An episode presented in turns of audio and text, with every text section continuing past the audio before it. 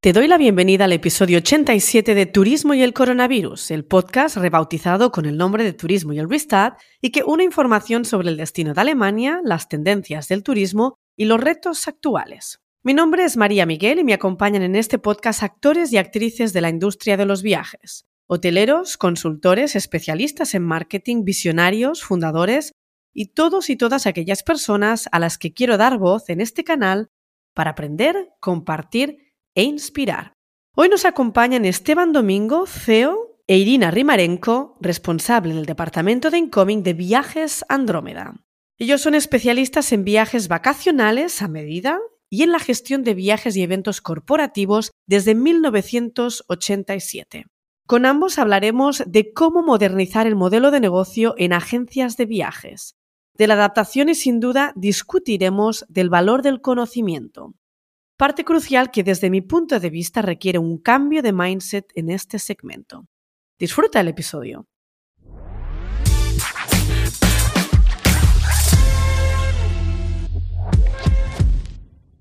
Buenos días, Esteban e Irina. Bienvenidos al podcast de Turismo y el Restart. Y por fin logramos encontrarnos.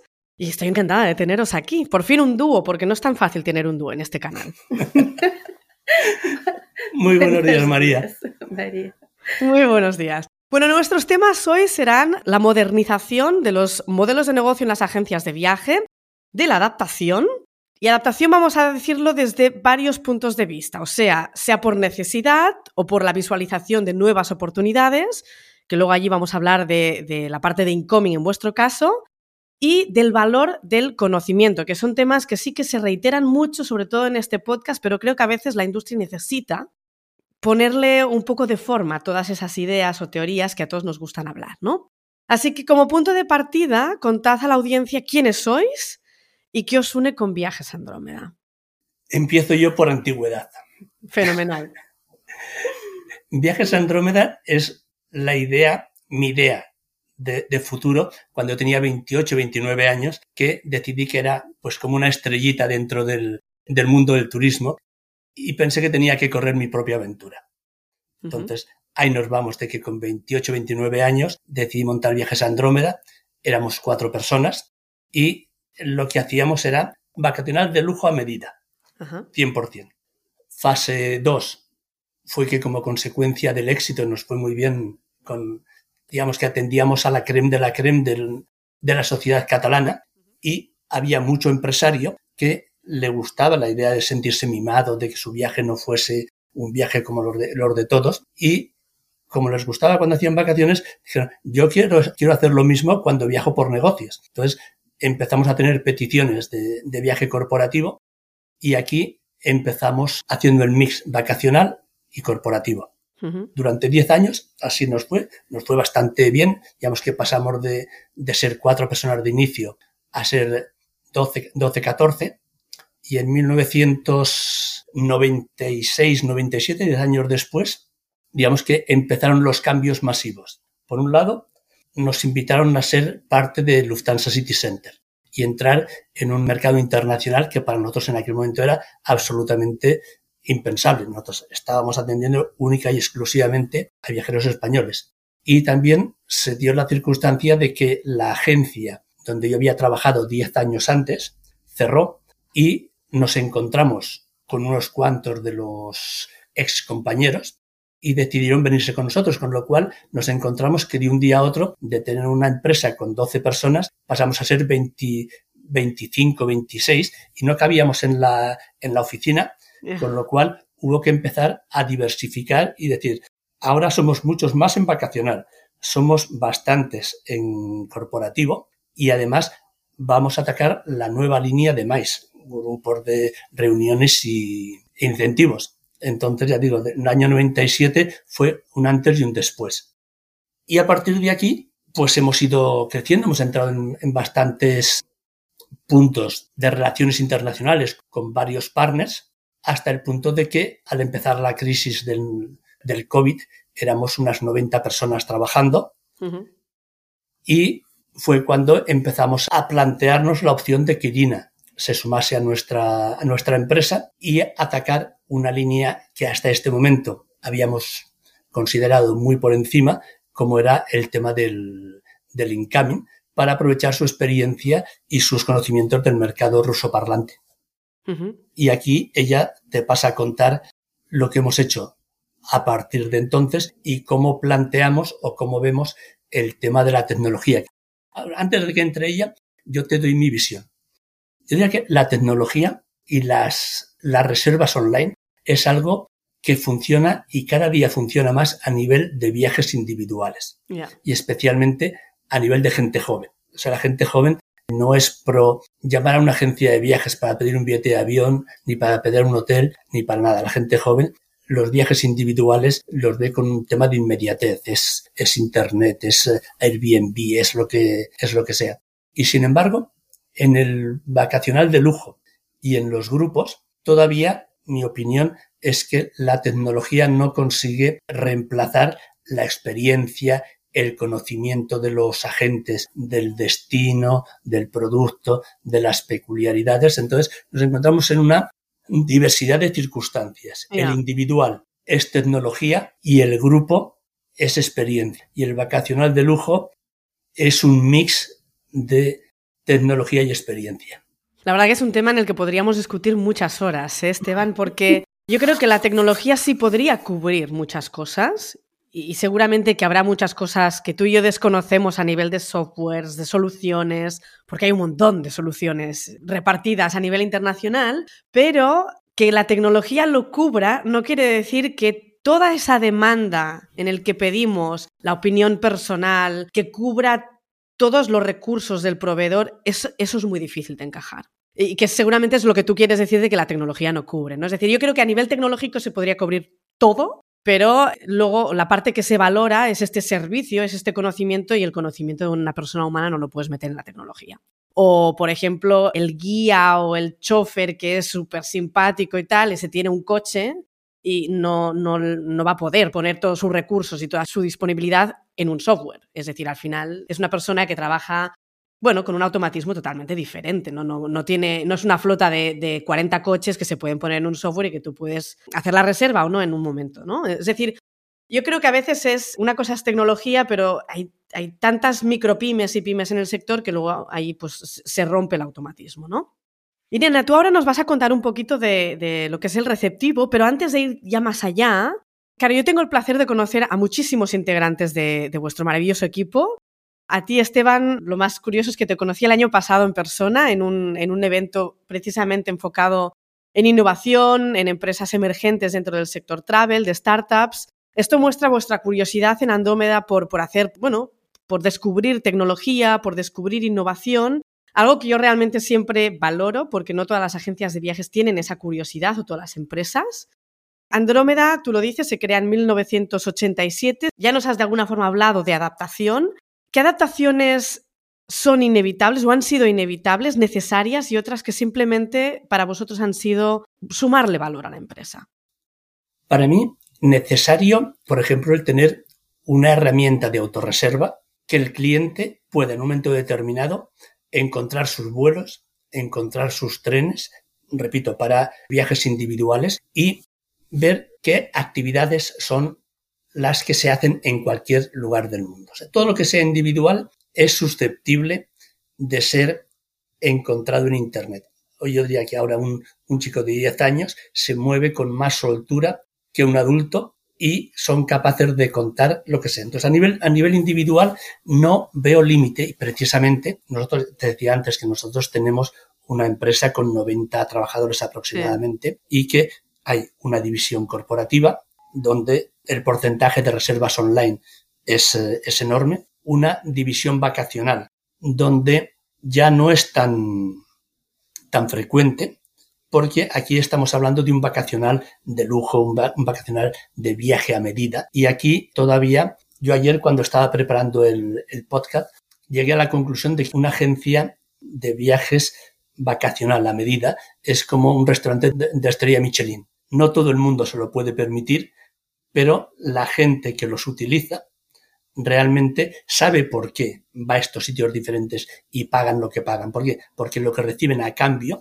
no se parece en nada a los viajes, a los viajes habituales. Entonces, la razón por la cual yo estaba en esta reunión donde, tú y yo nos conocimos, es porque realmente asumimos de que la gente que viene no entra a una agencia de viajes si no es para algo muy especial. Quieren ver, quieren, quieren encontrar qué hay en Internet, pero después cuando realmente quieren una experiencia diferente, aquí volver al ámbito tradicional, a un agente de viajes con experiencia, es importante porque nosotros aunamos el conocimiento para cómo distribuir un viaje, para ver cuáles son los hoteles, para ver cuáles son los guías que hacen la diferencia entre un viaje normal o un viaje no normal. No sé, tú imagínate que llegas a cualquier ciudad del mundo y todo lo que tienes es una guía, una audioguía. Una audioguía no te puede plasmar las vivencias y lo que te transmite un buen guía local. Claro. Pues esta, esta historia es, es lo que nosotros pretendemos llevar a los grupos y es que todo ha de ser mucho más personal, todo ha de ser mucho más complejo porque tienes muy poco tiempo para estar en los sitios y descubrirlo por uno mismo requiere de un tiempo que el viajero normal no tiene. Exacto. A fin de cuentas es servicio, ¿no? En, todos los sentidos. Y, cuanto más exigente es el cliente, pues más se nota pues, este valor del conocimiento que, que tienen las agencias de viajes. Hemos visto que habéis pasado del vacacional al mais, sobre todo por demanda del propio mercado, y hace muy poco habéis empezado con este receptivo, con el incoming, que evidentemente pues demuestra más adaptación, sea por demanda, sea porque habéis visto una oportunidad. Tú, Irina, que eres la responsable del incoming, cuéntanos, ¿no? ¿Cómo, cómo ha sido el considerar ese otro tipo de negocio dentro de lo que es Viajes Andrómeda? Estáis dirigidos al mercado sobre todo ruso, pero cuéntanos un poco, ¿cuál es la idea inicial? ¿Cómo está yendo todo? ¿Cómo está siendo toda esta adaptación? ¿Cómo lo veis desde la experiencia que tiene Viajes Andrómeda? Pues cuando vine aquí a España a trabajar con Esteban, esto fue un año y medio atrás, yo pensé que España es un país tan magnífico, tan bonito y tan conocido por todo el mundo que no hacer incoming es una pena porque hay sitios donde la gente trae venderlos y, no pasa nada porque no son ni bonitos, ni atractivos, ni nada, pero España es tan diversa, hay mucho de todo y yo teniendo un poco de experiencia de enviar grupos a extranjeros de Ucrania y entendiendo lo que quiere la gente y lo que busca en receptivo, pues he dicho a Esteban que vamos, yo estoy lista, vamos a probarlo. ¿Y cómo lo probamos? Estamos eh, la parte de Lufthansa City Center, es la cadena de agencias de viajes de 80 cinco países del mundo. Y pues estamos en contacto con muchísima gente, nos vemos de vez en cuando y tenemos contactos. Y estos son nuestros clientes principales ahora, de momento porque nos conocen. Pero pienso que hay que ir lejos y buscar nuevos clientes y vender nuestra bonita España porque vale la pena, porque a mí me gusta mucho cómo bonita es, cómo bien se come, se bebe aquí y hay muchísimas cosas para mostrar al mundo. Sí, la verdad, bueno, yo, soy todo lo contrario, ¿no? Me dedico a, lo que es vender a Alemania, pero sí que es cierto que a veces me dais cierta envidia en el sentido de que tenéis una riqueza, una garantía de, de, buena gastronomía, de comida, que a veces es difícil competir con todo esto, ¿no? Porque, bueno, pues las cosas son como son. España es un destino top para, para los mercados internacionales. ¿En qué momento empieza esta idea de realizar el incoming? Y quizás ahí tú, Esteban, nos puedes añadir algo por un poco la antigüedad de lo que es Viajes Síndrómeda. ¿Qué grandes diferencias ves? ¿Cuáles son los handicaps que quizás ves en un, en un subsegmento de incoming o al revés? ¿O qué ideas igual te ha aportado que, que quieres aplicar en otros subsegmentos de la empresa? Te voy a explicar algo que me ha sorprendido a mí mismo. Genial, me encanta. Lo, primero es que la, gran ventaja de vivir en España es al mismo tiempo una desventaja. La ventaja, tenemos 85 millones de turistas. La desventaja es que todos los europeos están tan próximos, conocen tanto y muchos de ellos se atreven a organizar total o parcialmente el viaje. Con lo cual, la primera sorpresa que, nos encontramos es que en muchos casos en experiencias anteriores veíamos peticiones de información que no se consolidaban en viaje porque teníamos la, percepción de que lo que pretendían era que les explicásemos estos pequeños detalles que necesitaban para hacer el grupo directamente e incrementar el beneficio de las agencias en, origen. Entonces era un poquito como una lucha de decir, sí, sí, sí, sí, sí, tenemos muchas peticiones, pero muy pocas se confirman. Entonces, la sorpresa con la incorporación de Irina es que seguimos teniendo las mismas peticiones, pero el porcentaje de resultados positivos y que se convierten en petición real han pasado de ser inferiores al 50% a superar el 90%. Entonces, yo aquí no me queda más remedio que quitarme el sombrero con Irina, y decir, algo estás haciendo bien y no sé cuál es la diferencia entre lo que ocurre ahora y lo que hacíamos antes. Y lo que ella me dice, mira, Esteban, lo que yo pedía cuando organizaba mis eventos en, en Ucrania es una línea directa, una confirmación inmediata, un servicio 24 horas. Y es lo que yo estoy haciendo, que es decir, si me piden algo el mismo día, contesto, si no puedo confirmar, por lo menos dejo constancia de que estoy trabajando y les digo cuándo va y intento hacer que los márgenes sean relativamente asequibles para que nos permita ganar tanto a la agencia en origen como a nosotros y llevar la operación adelante. Evidentemente, seguro que es trabajo bien hecho, sin duda. Yo te digo o te aclaro mi versión sobre el por qué antes había más volumen y si quizás se confirmaba menos y el por qué hoy en día se confirma más. Y es porque los recursos de las agencias en general, si es que trabajamos todos con B2B, están más reducidos a causa de la pospandemia. El volumen es muy alto y la gente delega más el trabajo. Es decir, tienes que fiarte de un buen partner y tienes que confirmarle al partner que haga tu viaje, la petición de, tu cliente, porque no te da tiempo a comparar con 15 ofertas ya. Tienes que ir al grano, si no, no se, no se efectúan las ventas. Yo creo que es una falta de recursos y que volvemos a recuperar esa confianza. Sabemos que este es el partner de confianza y que me va a dar un buen servicio. Si no, muchas agencias o muchos intermediarios comparan precios y a veces incluso se lo hacen directamente, que eso lo has mencionado antes. Bueno, yo sí noto también en nuestro caso mucha diferencia. Antes se comparaba más, ahora hay quien sigue comparando, pero ahora se vuelve a fidelizar ese partner que conoce el destino bien, que sabemos que trabaja bien y afianzamos el encargo desde el inicio hasta su fin.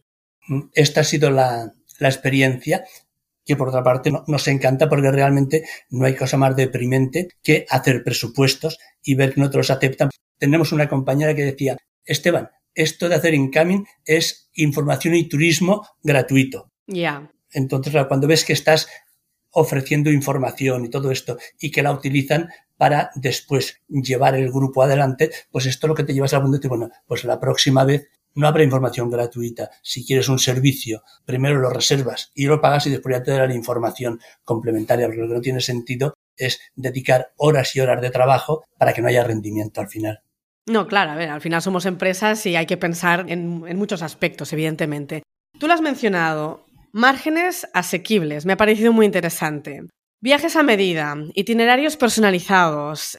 Al final eh, estamos hablando de incoming, bueno, itinerarios en general, sea, sea de incoming o de outgoing, ¿no? Pero venta de conocimiento absoluto muy especializado. ¿Cuánto vale todo esto? Irina, tú ahora que estás trabajando en el tema del receptivo, ¿cuánto vale todo esto? ¿Qué es un margen asequible? ¿Qué es un margen correcto? Depende, depende de contratos con proveedores. Pues ahora estoy eh, buscando los proveedores que me gustan y que me dan buenas condiciones. Y ahora, por ejemplo, para pedir alguna cotización, yo me dirijo a cadena hoteliera con que trabajo y digo, mira, necesito un hotel en centro de Barcelona de tantas estrellas, por favor, ¿qué hay para estas fechas? Me dan opciones. Eso pasa muy rápido, muy bien y yo sé ya calidad. Y cuando ya tienes proveedores buenos, ya puedes hacer tu trabajo más rápido, perder menos tiempo y con mucho más éxito. Pues cuánto vale, vale mi vida de día y de noche, porque yo tengo clientes que me escriben por las noches, pues espero que va a valer más en dinero para Esteban y para empresa, pero de momento es mi vida. Claro, pero Irina, ahí está, ¿no? Es decir, estamos hablando de un sector que evidentemente la mayoría que estamos ahí es porque nos encanta lo que hacemos y si no, no estaríamos aquí. Pero la demanda ha cambiado, es decir, ahora con el tema del New Work se trabaja 24 horas de 7, si tenemos un cliente que tiene un problema, tenemos un teléfono 24 horas. Si no respondemos en 24 horas, está todo muy mal visto, pero los proveedores a veces no te responden. Bueno, Claro, tú ahora Esteban te ríes. Eh, pero yo, quiero, quiero saber, es decir, que todo el mundo dice valor del conocimiento, valor del conocimiento. Sí, pero ¿cuánto vale todo esto? Ah, pero me, río por una razón muy sencilla, porque el servicio 24 horas es Irina con su móvil. Entonces, yo diría que este es el planteamiento. Y ahora, durante estos días en Fitur, estábamos hablando con un colega de Turquía de nuestras experiencias y él se reía ya te dije, Esteban, cuando nos vimos hace un par de años, de que cuando uno tiene, cuando trabajas con colegas, cuando haces B2B y estás trabajando con el colega de México, con el colega de Argentina, con el colega de Pakistán, hay diferencias horarias y hay muchas veces que el problema se da cuando se da y uno hay veces no requiere respuesta inmediata, pero hay veces que son las 12 de la noche y te entra una llamada o te entra un WhatsApp y estás contestando. Y no contesta el 24 horas, contesta Irina. Entonces yo diría que de alguna forma una cosa que aprecian mucho los colegas, porque al final nuestros clientes son nuestros colegas, agencias como nosotros, es que si todo va normal, todo es perfecto. Pero que si hay un problema, ahí está Irina, que es la que te contesta a la hora que sea. Claro. Y eso yo diría que esto es lo que hace que muchas veces una agencia se decante por una o por otra, dices, oye, aunque me cueste un 2% más hacer el viaje o un 3% más hacer el viaje a través de los colegas de, de viajes Andrómeda, en vez de hacerlo directamente, pago este 2 o 3 o 4 o 5% a cambio de tener, es decir, cuando hablamos con ellos son a lo mejor a las 12 de la noche, pero el problema a ellos se les da a nuestras 8 de la mañana, que es cuando empieza el tour y te falla el guía o te falla cualquier historia, y para ellos son a lo mejor las 3, las 3 de la mañana y hasta ahora con ellos no, no pueden hablar ni pueden encontrar la solución. No, no, es la parte compleja, porque una Irina no es eterna, ¿no? Y, no está una Irina en todas las empresas, ¿no? Entonces, me refiero, es, es un tema muy complejo. ¿Cómo conseguimos esa satisfacción del cliente? Cómo garantizamos siempre este servicio top 24 de 7, también contando pues con el bienestar de, todos los miembros del equipo. Es, yo lo encuentro un tema muy complejo y, lo digo, ¿no? Es, es el, queremos dar un buen servicio, pero, pero ¿cómo van a ser la generación Z? ¿Va a aceptar todas estas condiciones? Es un, tema muy complicado. Joven es eh, muy difícil, sí. Ahí está, ahí está. Entonces, yo, bueno, aquí podemos discutir y podría ser otro podcast, ¿no? Pero pero sí que es un tema muy complicado porque, por un lado, pues el cliente pide, pide, pide, y tenemos es el cliente es el primero, ¿no? El viajero es el number one, pero igual hay que cambiar un poco el orden, el orden de, la tarima para que funcionen el resto de las cosas. Pero bueno, es, un tema muy complicado. ¿Cuál es vuestro gran desafío a, día de hoy, en este 2023? El desafío, para mí, gran desafío, sí. del 2023 es superar las ventas del 2019, hacer que la empresa vuelva a ser rentable como lo era anteriormente y empezar a encontrar las formas que nos permitan no solamente atender a los clientes old fashion, o sea, los clientes de, de, siempre, sino encontrar la forma de que los nuevos clientes que se incorporan, estos youtubers, esta gente que lo quiere todo inmediatamente, ver qué herramientas encontramos que les permita sentirse cómodos y trabajar los grupos como trabajan los individuales. Pero, y este es el gran reto, a través nuestro. El reto es el a través nuestro, dándole a cada uno lo que quiera. Inmediatez, experiencia, calidad de servicio, pero a través nuestro. Genial. De hecho, te invito a que escuches el episodio que hace muy poco publicamos de Evander Velázquez. Es un chico mexicano muy joven que está dedicado al target de millennials hasta zillennials, gente muy joven y sobre todo lo que trata es el tema de la comunidad, lo importante que es para ellos. Es mercado mexicano, también es otra historia, pero es muy interesante porque creo que os va a dar buenas ideas para pensar en este desafío que estás comentando ahora mismo. ¿Y la gran oportunidad cuál es? Conseguirlo.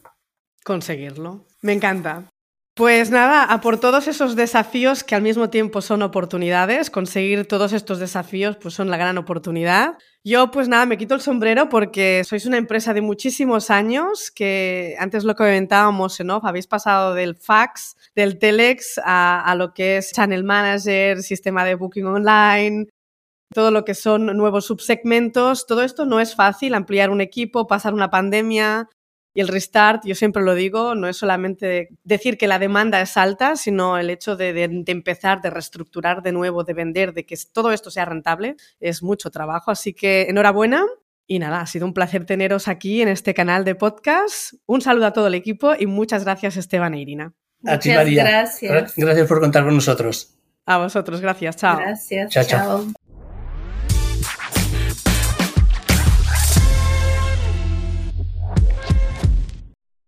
¿Qué tal te ha parecido este episodio? Adaptación según cambia la demanda, adaptación ante crisis, tecnología para peticiones de grupos, el valor correcto del conocimiento. Temas actuales y que ocupan muchos quebraderos de cabeza agencias de viaje y de receptivo. Vemos que la teoría todos la solemos tener clara, pero ¿qué pasa con la práctica? En el próximo episodio nos vamos a Lisboa para hablar con Luckit, una startup que puede dar soluciones a muchas agencias y event planners. Hablaremos con Ricardo Figueiredo, su cofundador y CEO. Así que la próxima semana te espero con el tema equipaje. Hasta entonces.